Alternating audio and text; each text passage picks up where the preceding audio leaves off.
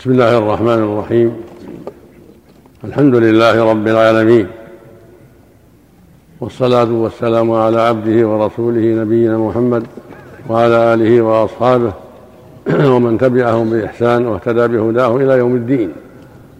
أما بعد، فإن الفتوى في الإسلام لها شأن عظيم ولها أثر كبير في تحقيق الأمن وإصلاح القلوب وتوجيه الناس إلى الخير وكفهم عن الشر. إذا صدرت عن إيمان بالله ورسوله وعن عناية بما قاله الله ورسوله وعن حرص على أن تكون مطابقة لما جاء في الكتاب والسنة، فإن الله جل وعلا ينفع بها العباد والبلاد ويحقق بها من الأمن والخير والصلاح والإصلاح ما لا يحصيه إلا الله عز وجل.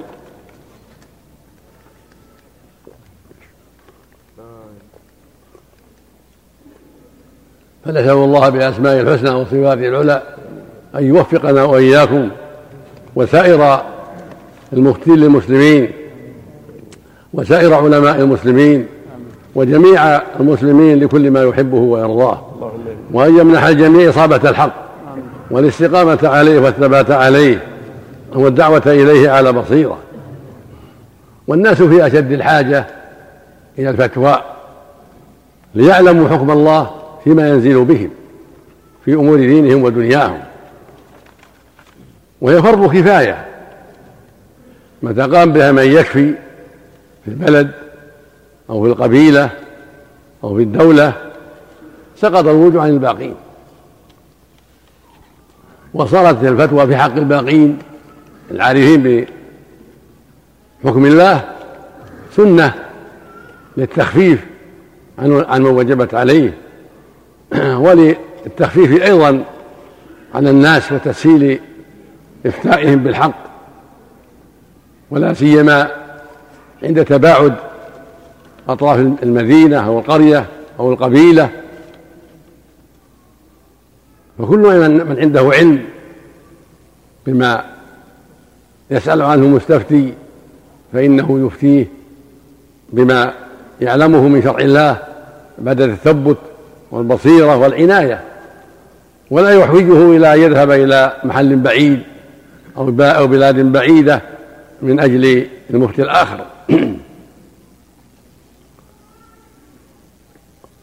والواجب على من يتولى هذا الأمر يعني الفتوى أن يتقي الله وأن يراقب الله في ذلك، وأن يحذر الفتوى بغير علم، وأن يتحرى ما قاله الله ورسوله في كل مسألة يفتي فيها أو يستفتى فيها، حتى يخبر عن الله بما يوافق كتابه أو سنة نبيه عليه الصلاة والسلام، وحتى لا يقول على الله بغير علم، فإن القول على الله بغير علم خطره عظيم وإثمه كبير. وقد جعل الله سبحانه وتعالى القول عليه بغير علم في مرتبة خطيرة فوق مرتبة الشرك، فقال جل وعلا: قل إنما حرم ربي الفواحش ما ظهر منها بطن والإثم والبغي بغير الحق وأن تشركوا بالله ما لم ينزل به سلطانا وأن تقولوا على الله ما لا تعلمون. فجعل القول عليه بغير علم في هذه المرتبة خطيرة فوق الشرك، وما ذاك إلا لما يترتب على القول على الله بغير علم من الشر العظيم والفساد الكبير، ومن جملة ذلك الشرك بالله. فكم من مشرك بالله غره المفتون بغير علم حتى أوقعه في الشرك، وأساغوا له عبادة القبور والأصنام بغير علم وبغير هدى، فصار عليهم مثل آثامه لأنهم افتوه بغير علم. وأخبر سبحانه وتعالى في سورة البقرة أن القول على الله بغير علم مما يأمر به الشيطان، فقال تعالى: يا أيها الناس كلوا مما في الأرض حلالا طيبا ولا تتبعوا خطوات الشيطان إنه لكم عدو مبين، إنما يأمرهم بالسوء والفحشاء وأن تقولوا على الله ما لا تعلمون. فأخبر سبحانه أن الشيطان يأمرنا بالسوء والفحشاء بالمعاصي الصغيرة والكبيرة، ويأمرنا بالقول عليه بغير علم، فالشيطان يأمر الناس بسائر المعاصي وأعظمها الشرك بالله عز وجل، ويأمرهم بالقول عليه بغير علم، هذا حلال وهذا حرام وهذا مشروع وهذا غير مشروع بغير علم، حتى يضل الناس وحتى يوقعهم في الباطل وحتى يضلهم عن سواء السبيل. فالواجب على طالب العلم أن يراقب الله وأن يحذر القول عليه بغير علم، سواء كان قاضيا أو مدرسا أو مفتيا أو طالبا، الواجب عليه أن يحذر القول على الله بغير علم في قضائه أو في إفتائه أو في تدريسه للطلبة أو في أي مكان يتكلم فيه، يجب أن يتقي الله وأن يراقب الله حتى لا يقول عليه بغير علم، فإن طالب العلم يقتدى به ويؤخذ بقوله. وقد يظن بعض الناس أنه أهل للفتوى وأهل لما يتكلم به فيغتر به ويأخذ بقوله على غير هدى.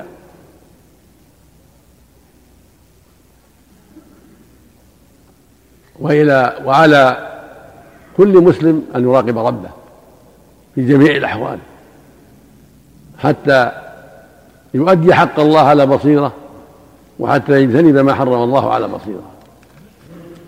فالمفتي عليه أن يتقي الله في الفتوى، والقاضي عليه أن يتقي الله في القضاء، والمدرس عليه أن يتقي الله في التدريس، وعلى العامة وكل مسلم أن يتقي الله في أعماله وأقواله. هل أداها على علم؟ هل أداها على بصيرة؟ هل هو عالم بحكم الله فيها؟ وإلا فليسأل ويتبصر ويتعلم ويتفقه في الدين، ولا يتساهل في هذه الأمور، ولا يأخذ دينه عن من هب ودب، لا، يجب أن يعتني بأمر دينه ولا يأخذه إلا عن العلماء المعروفين والمشهورين بمعرفة الكتاب والسنة، المعروفون بأنهم يعظمون أمر الله ويأخذون بما قاله الله ورسوله. يقول النبي صلى الله عليه وسلم في الحديث الصحيح: من يريد الله به خيرا يفقهه في الدين. فمن علامات الخير أن توقه في دين الله، وأن تعنى بالعلم، وأن تحضر حلقات العلم، وأن تنتسب إلى المدارس التي تفيد العلم متى قدرت على ذلك، ولا تكسل ولا تضعف. ويقول عليه الصلاة والسلام: من سلك طريقا يلتمس فيه علما سهل الله له به طريقا إلى الجنة. من سلك طريقا يلتمس فيه علما سهل الله له به طريقا إلى الجنة. فإذا خرجت من بيتك إلى حلقة علم فقد سلك طريقا يوصل إلى الجنة، أو إلى مدرسة تريد العلم الشرعي، أو إلى بلد أو إلى قرية أو إلى عالم في بيته تريد العلم، فقد سلكت طريقا يوصل إلى الجنة.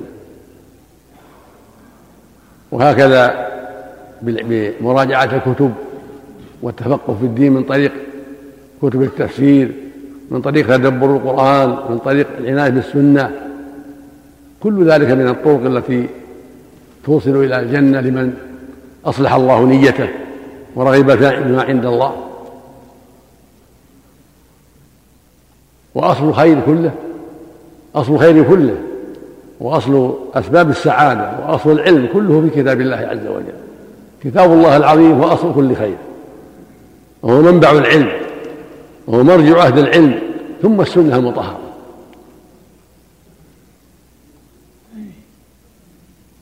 وكان علم أصحاب الرسول صلى الله عليه وسلم أكثره من كتاب الله العظيم ثم ما يتيسر لهم من السنة. وهكذا أهل العلم والبصيرة مرجعهم إلى كتاب الله وجملة علمهم من كتاب الله ثم ما صحت به السنة عن رسول الله عليه الصلاة والسلام. هذا هو العلم، العناية بالقرآن تلاوة وتدبرا وتعقلا وتفهما، ومراجعة كتب التفسير الموثوقة كتفسير ابن جرير وابن كثير والبغوي وغيرهم من كتب أهل العلم ليستفيد وليعرف معنى الآيات ويزيل ما قد يعرض له من الإشكال.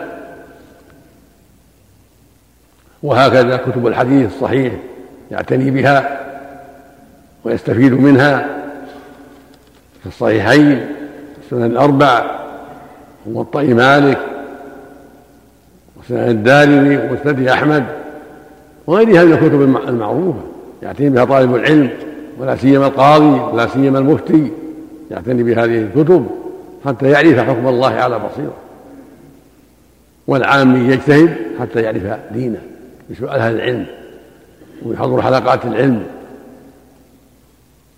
الله يقول سبحانه: فاسألوا أهل الذكر إن كنتم لا تعلمون.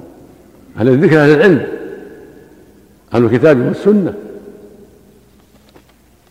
لا يسكت على الجهالة بل يسأل ويتعلم، يخرج من بيته بنية صالحة يطلب العلم.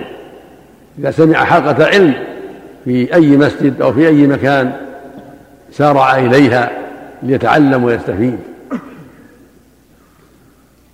وهكذا المدارس والمعاهد التي تعلم العلم والجامعات يذهب إليها لقصد العلم النافع والتفقه في الدين والانتظام فيها بنية صالحة من الطرق التي توصل إلى الجنة، داخلة في الحديث: من سلك طريقا يلتمس فيه علما سهل الله له به طريقا إلى الجنة. ثم من علامات الخير ومن علامات التوفيق ومن علامات أن الله أراد بك خيرا أن تجتهد في طلب العلم وأن تفقه في الدين وأن لا تغفل، لقوله صلى الله عليه وسلم: من يريد الله به خيرا يفقهه في الدين، متفق على صحته. ومن علامات السوء وأن الله أراد بالعبد شرا إعراضه عن العلم وإعراضه عن حلقات العلم وإعراضه عن سؤال أهل العلم ورضاه بالجهالة والغفلة وعدم البصيرة. هذه من الدلائل على أن الله أراد به شر وأراد به ضد السعادة، نسأل الله العافية.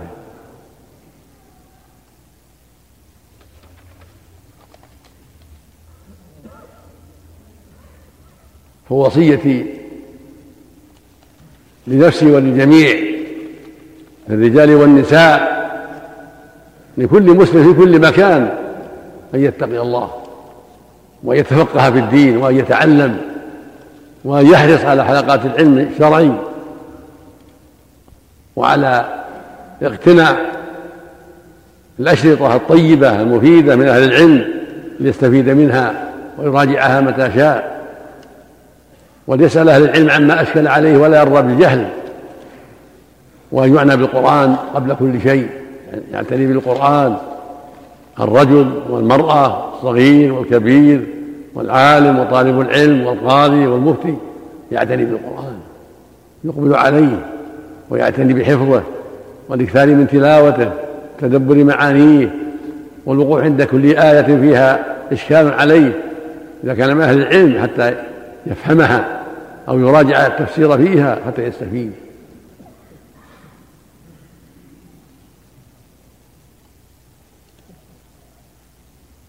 ونحن في غربة عظيمة في هذا العصر القرن الخامس عشر، ولكن بحمد الله هناك بقية باقية من أهل العلم ينبغي الحرص على الاستفادة منهم وحضور حلقات العلم عندهم في أي مكان كنت، في المغرب والمشرق، في آسيا، في كل مكان.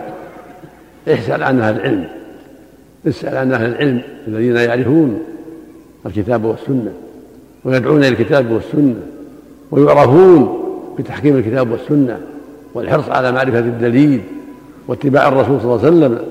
اسأل عنهم واحرص سواء كنا في أفريقيا أو في أوروبا أو في أمريكا أو في آسيا أو في أي مكان كنت، ولو بالسفر، ولو ارتحلت إليهم بالمسافات الطويلة لطلب العلم. قد ارتحل بعض الصحابة من المدينة إلى مصر وإلى الشام في طلب حديث واحد، فالارتحال في طلب العلم ودأب العلماء وطريق العلماء، يرتحلون من مكان إلى مكان، ومن إقليم إلى إقليم، ومن مدينة إلى مدينة، ومن قرية إلى قرية، ومن دولة إلى دولة يطلبون العلم. وربما ساروا الأميال الكثيرة على أقدامهم من دون راحلة لطلب العلم والتفقه في الدين. وأنت قد يكون العلم عندك غريبا والحلقات عندك قريبة ولا تسعى إليها ولا تحضرها، وهي قريبة في بلدك وفي قريتك. احرص يا عبد الله على أن تطلب العلم. وهكذا النساء عليهن نصيبهن من العلم، من طلب العلم، السؤال من طريق التلفون، من طريق الهاتف، من طريق الكتابة، من طريق الأشرطة المفيدة المعروفة التي تحصل من أهل العلم، وبمطالعة الكتب المفيدة إذا كانت المرأة متعلمة، راجع الكتب، تعتني بالقرآن العظيم والسنة المطهرة، وتستفيد مما يسجل من خطب الجمع ومن العلوم التي تسجل في الأشرطة المفيدة. هذا من طريق العلم، هذه وسيلة من وسائل وطريق وطرق عظيمة توصل إلى العلم، وصاحبها داخل في قوله النبي صلى الله عليه وسلم: من سلك طريقا يلتمس فيه علما سهل الله له به طريق الجنة.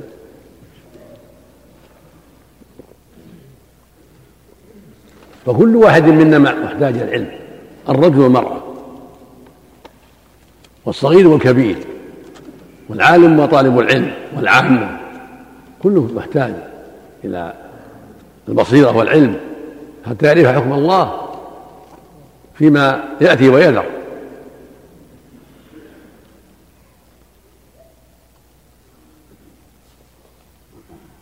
والمفتي عليه مسؤولية عظيمة، ولا سيما إذا كان ليس في البلد غيره أو في القبيلة، فإن عليه واجبا عظيما بأن يفرغ نفسه لهذا الأمر، ويعتني بمراجعة الكتاب والسنة، وأن يحلم على الناس ويتصبر ويتلقاهم بصدر رحب حتى يفتيهم ويخبرهم عما يسألون. وتقدم أن الفتوى فرض كفاية، إذا قام بها من يكفي سقط الوجب عن الباقين. فإذا كان الإنسان في بلد أو في قرية أو قبيلة فيها جماعة، فالواجب أن يصدر للفتوى فيهم أعلمهم وأفضلهم وأتقاهم لله، وأن يتحمل، وإذا قام بذلك سقط الوجوب عن الباقين. وإذا ساعدوه في تحمل بعض الشيء وإفتاء الناس عن علم وبصيرة، هذا من التعاون على البر والتقوى. وإن أرشدوا إليه، إن أرشدوا من استفتاهم إليه فيما قد يخفى عليهم، فهذا هو الواجب.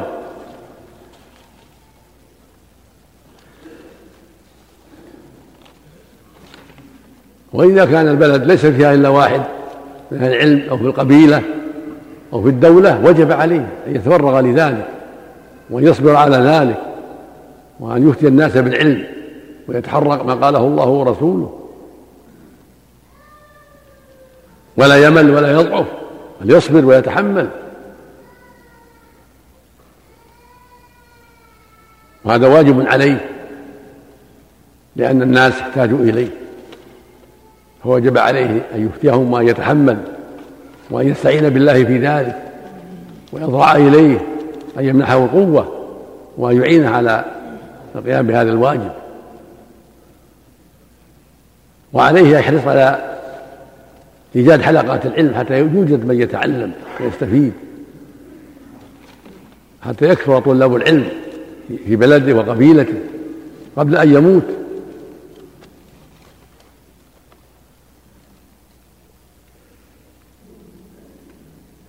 ذكروا عن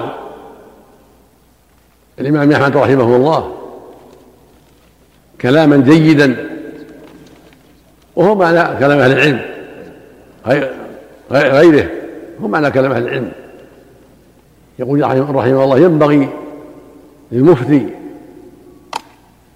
أن تكون فيه 5 خصال.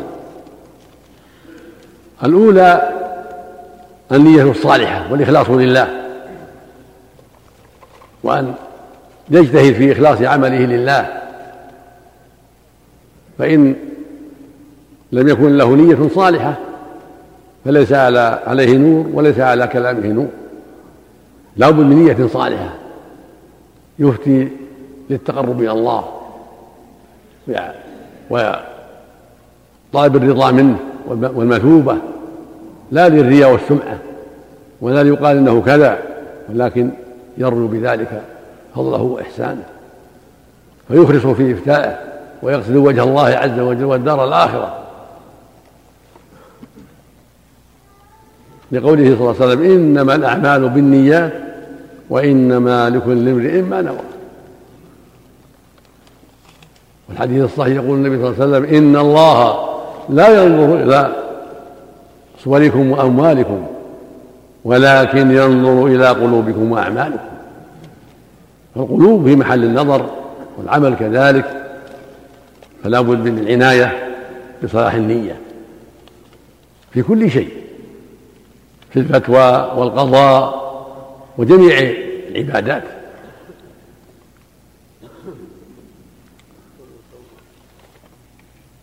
الثانية العلم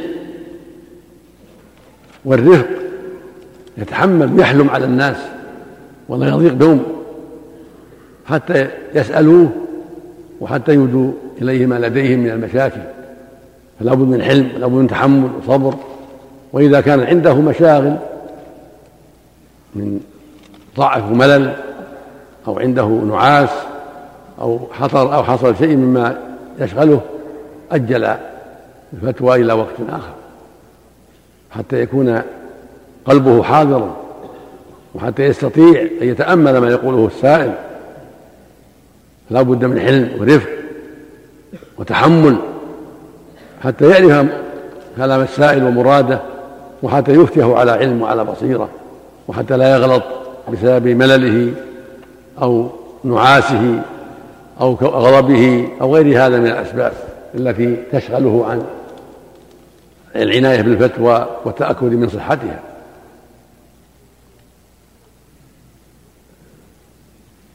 الثالثة أن يكون قويا في ذلك، عنده قدرة على القوة حتى يقوى على إجابة السائلين وإفتائهم، فإن كان عاجزا لمرض أو أسباب أخرى تمنعه من الفتيا اعتذر والتمس من يقوم مقامه ويفتي الناس عنه. وإن كان في بلد فيها دولة فيها من يقوم بهذا الواجب رفع إليهم وأخبرهم أنه لا يستطيع، حتى يلتمسوا من يقوم مقامه من أهل العلم ولو من بلاد بعيدة يجلب. الأمر الرابع أن يكون له كفاية، يكون عنده ما يكفيه، لا يحتاج للناس، يقول أعطوني، عنده غني عن الناس، فإنه إذا كان يحتاج إليهم شق عليهم وكرهوه وثقل عليهم، وربما حاس في فتواه ومال في فتواه عن الحق من أجل بعض الناس إذا كان يحتاج إليهم. ينبغي يكون له كفاية عن الناس لكونه غنيا أو لكونه يعطى من بيت المال ما يكفيه حتى لا يحتاج إلى الناس.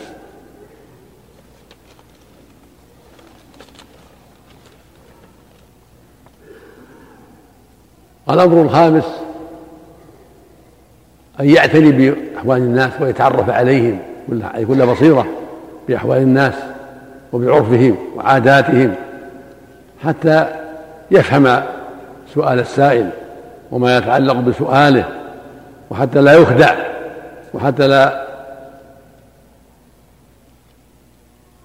يرى الشيء في غير محله، بل يكون عنده عناية بعرف الناس وعاداتهم في بلده،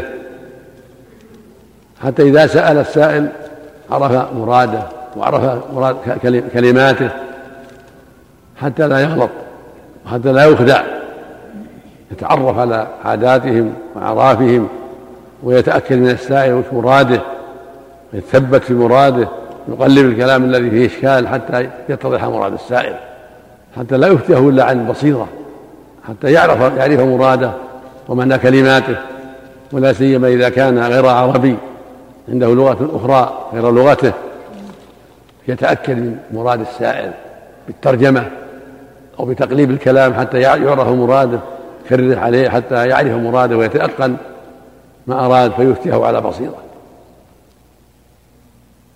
وهذا الأمر الرابع مهم جدا، ولا سيما إذا كانت البلاد فيها أنواع من الناس مختلف اللغات، فإن المفتي والحاكم يحتاج إلى عناية حتى يعرف مراد السائل والخصم، وحتى يحكم ويفتي على بصيرة، إما بتقليب الكلام حتى يفهمه، وإما بالمترجم إذا دعت الحاجة إلى ذلك.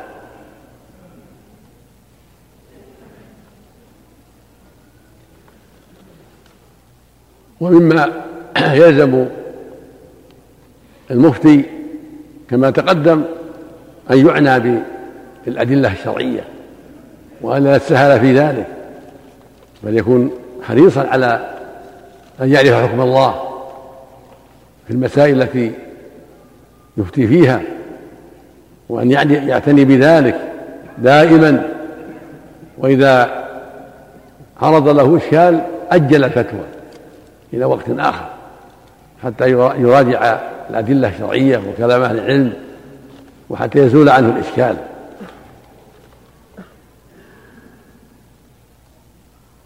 وينبغي للسائل لا يحرجه، إذا قال له أمهلني لا يحرجه، ينبغي له لا يحرجه، فإن هذا الإحراج قد يؤدي به لا يفتي بغير علم. ينبغي للسائل إذا رأى من المفتي توقف وأن يحتاج إلى أن لا يحرجه ويشدد، بل يصبر ويمهل. وهكذا المفتي والقاضي يجب أن لا يتعجل، ما دام عنده شيء من الإشكال يؤجل القضية ويؤجل المسألة إلى وقت آخر حتى يتأكد من الحكم الشرعي في ذلك. وإذا يعلم في البلد أو في القرية أو في القبيلة شخصا آخر أهل الفتوى، أرشده إليه وقال اذهب إلى فلان لعلك تجد عنده الفتوى التي سألت عنها إذا أشكلت عليه، يرشده إلى أهل العلم. ذكر التابعي الجليل عبد الرحمن بن أبي ليلى رحمه الله أنه أدرك 101 من الصحابة رضي الله عنهم، كانوا يتدافعون الفتوى، يتدافعونها بينهم، كل منهم يحب أن يكفيه غيره. فإذا قام بها غيره أحب ذلك، حرصا منهم على الورع، وأن يتولى المسألة من يفهمها أكثر. فإذا أرشده إلى من يعتقد أنه أهل للفتوى وقال اذهب إلى فلان لعلك تجد عنده ما سألت عنه، ولا يقدم على فتوى بغير علم، إما أن يؤجله وإما أن يرشده إلى مفتٍ آخر.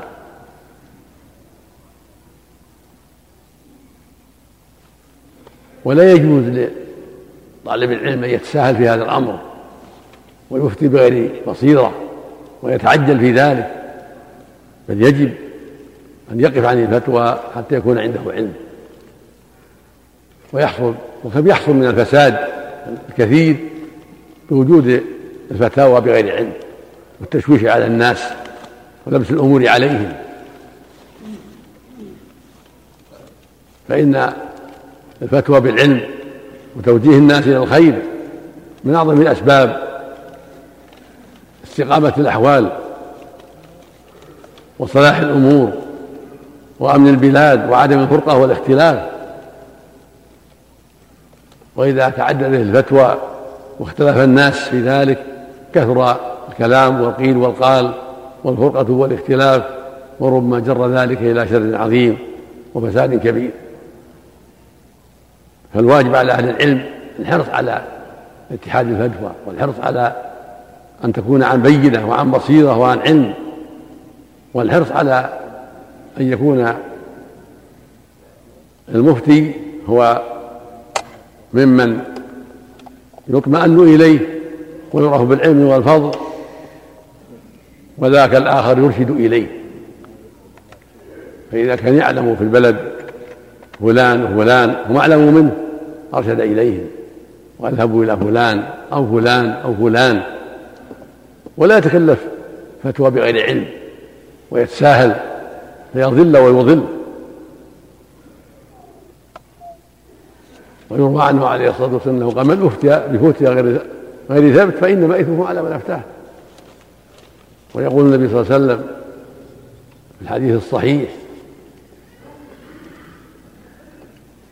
من دعا إلى هدى كان لهم الأجر مثل أجور من تبعه لا ينقص له من أجورهم شيئا، ومن دعا إلى ضلالة كان عليه الإثم مثل آثام من تبعه لا ينقص له من آثامهم شيئا.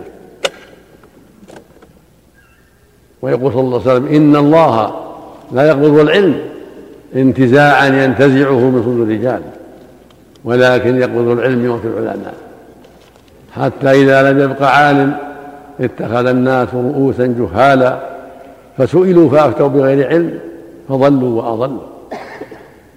فالخطر عظيم.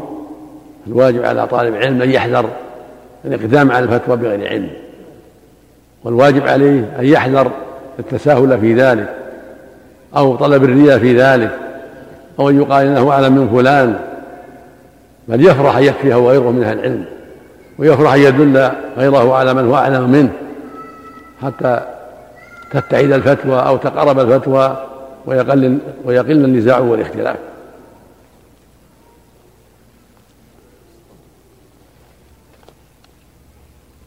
وربما وقعت فتوى بغير علم يحصل بها من الفساد والشر والاختلاف واختلال الأمن والحروب ما لا يعلم عاقبته إلا الله سبحانه وتعالى.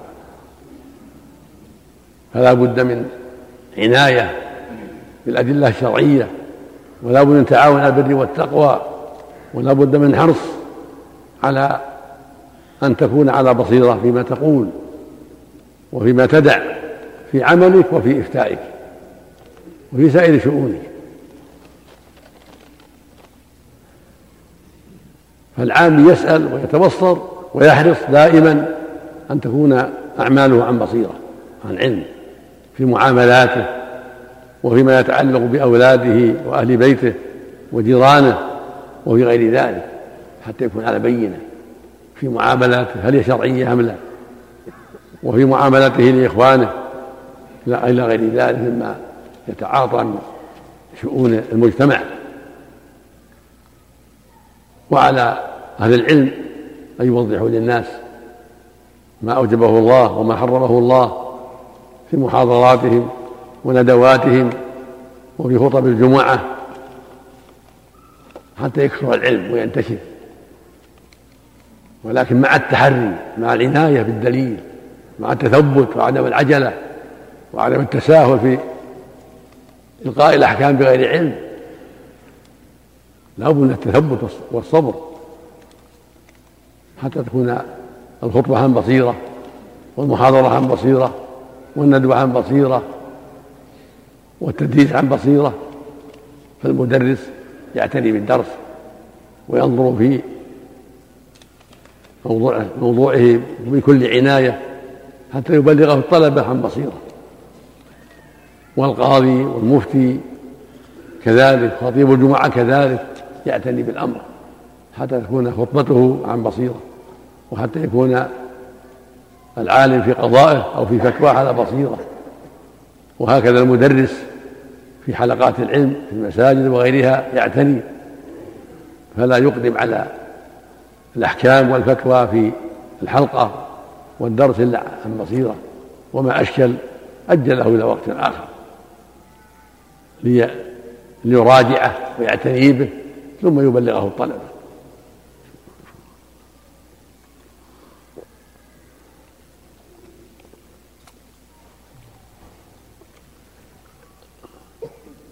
ومما ينبغي للقاضي والمفتي أن يعتني بالدعاء، سؤال الله التوفيق، يحرص دائما على الضراعة إلى الله وسؤاله التوفيق لمعرفة الحق واتباعه، وأن لا يكله نفسه طرفة عين، يضرع إليه بين الأذان والإقامة، في السجود، في آخر التحيات، في وسط الليل، في آخر الليل، يسأل ربه أن يعينه على ما حمل وأن يوفقه لمعرفة الحق بأدلته الشرعية، يجتهد في طلب الدعاء، في الرجوع إلى الله والإنابة إليه.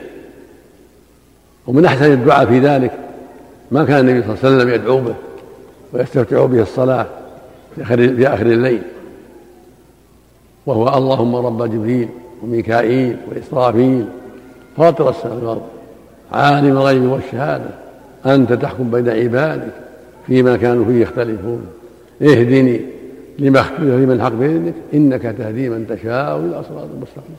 هذا الدعاء العظيم يدعو به النبي صلى الله عليه وسلم، استفتحوا به الصلاة في آخر الليل: اللهم رب جبرائيل وميكائيل، وقال جبرائيل وقال جبريل، اللهم رب جبرائيل وميكائيل وإسرافيل، فاطر السماوات، عالم الغيب والشهادة، أنت تحكم بين عبادك فيما كانوا فيه يختلفون، اهدني لما اختلف فيه من الحق بإذنك، إنك تهدي من تشاء إلى صراط المستقيم. تسأل ربك، تضرع إليه بصدق وإخلاص وتكرار، هكذا تقول: اللهم فقهني في الدين، اللهم أصلح قلبي وعملي وارزقني الفقه في دينك، رب زدني علما، اللهم اهدني لما في الحق واتباعه، اللهم وفقني للعلم النافع والعمل به، إلى غير هذا. تدعو ربك في سجودك، في آخر التحيات، بين الأذان والإقامة، في آخر الليل، في جميع الأوقات. طالب العلم والحاكم والمفتي وكل مسلم يعتني بهذا، وكل مسلمة، كل واحد يعتني بهذا الدعاء، يسأل ربه أن الله يعلمه ما ينفعه، وأن الله يصلح قلبه وعمله، وأن الله يفقهه في الدين، وأن الله يشرح صدره لمعرفة الحق واتباعه من كتاب الله وسنة رسوله عليه الصلاة والسلام. ولكن الحاكم والمفتي والعالم والمدرس وغيره هم أشد الناس حاجة إلى هذا الأمر، وأشد الناس ضرورة إلى الإكثار من هذا الدعاء في جميع الأوقات، ولا سيما في أوقات الإجابة. ولا يعجب بنفسه، لا يجوز أن يعجب بنفسه ويقول إنه عالم وما يحتاج إلى الدعاء، هذا من الجهل العظيم، فقد ينسى وقد يضل وقد يبتلى بما ينسيه العلم بعجبه أو بمعصيته، فليحذر العجب والرياء والمعاصي، فإن طالب العلم والعالم والمفتي والقاضي على خطر عظيم من العجب والرياء والمعاصي، فإنها معاول هدم لإزالة العلم والقضاء عليه ونزع بركته.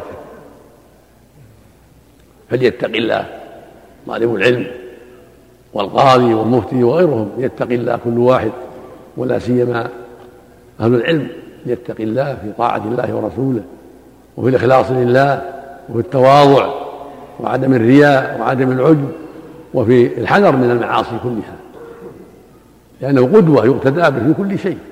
فليحذر مخالفة أمر الله، وليحذر ما فيه الشبه، وليبتعد عن كل ما يسيء سمعته من قول وعمل ظاهره لا يوافق الشرع المطهر، وليحرص على أن تكون أعماله وأقواله مطابقة للشرع المطهر يقتدي به فيها غيره ويتأسى به غيره في أقواله وأعماله وسيرته. يرجو ما عند الله ويخاف عقابه سبحانه وتعالى. ولا يخفى ما يترتب على قيام المدرس بالعناية بالسمعة الحسنة والسيرة الحميدة والاجتهاد في طلب العلم والتفقه في الدين، يترتب على هذا الخير العظيم لتلاميذه ولجلسائه ولأهل بلده لما يظهر من ذلك من الخير العظيم والعلم النافع بسبب تقوى أهل الله ونصحه للطلبة ولمجالسيه في بيته وفي غيره، ولما يلقيه من محاضرات وندوات وخطب ينتفع بها جيرانه ومجالسوه وأهل بلده بين وقت وآخر. وإذا غفل وتساهل قل العلم وقلت البركة وصار على خطر عظيم من أن يقتدى به على غير هدى.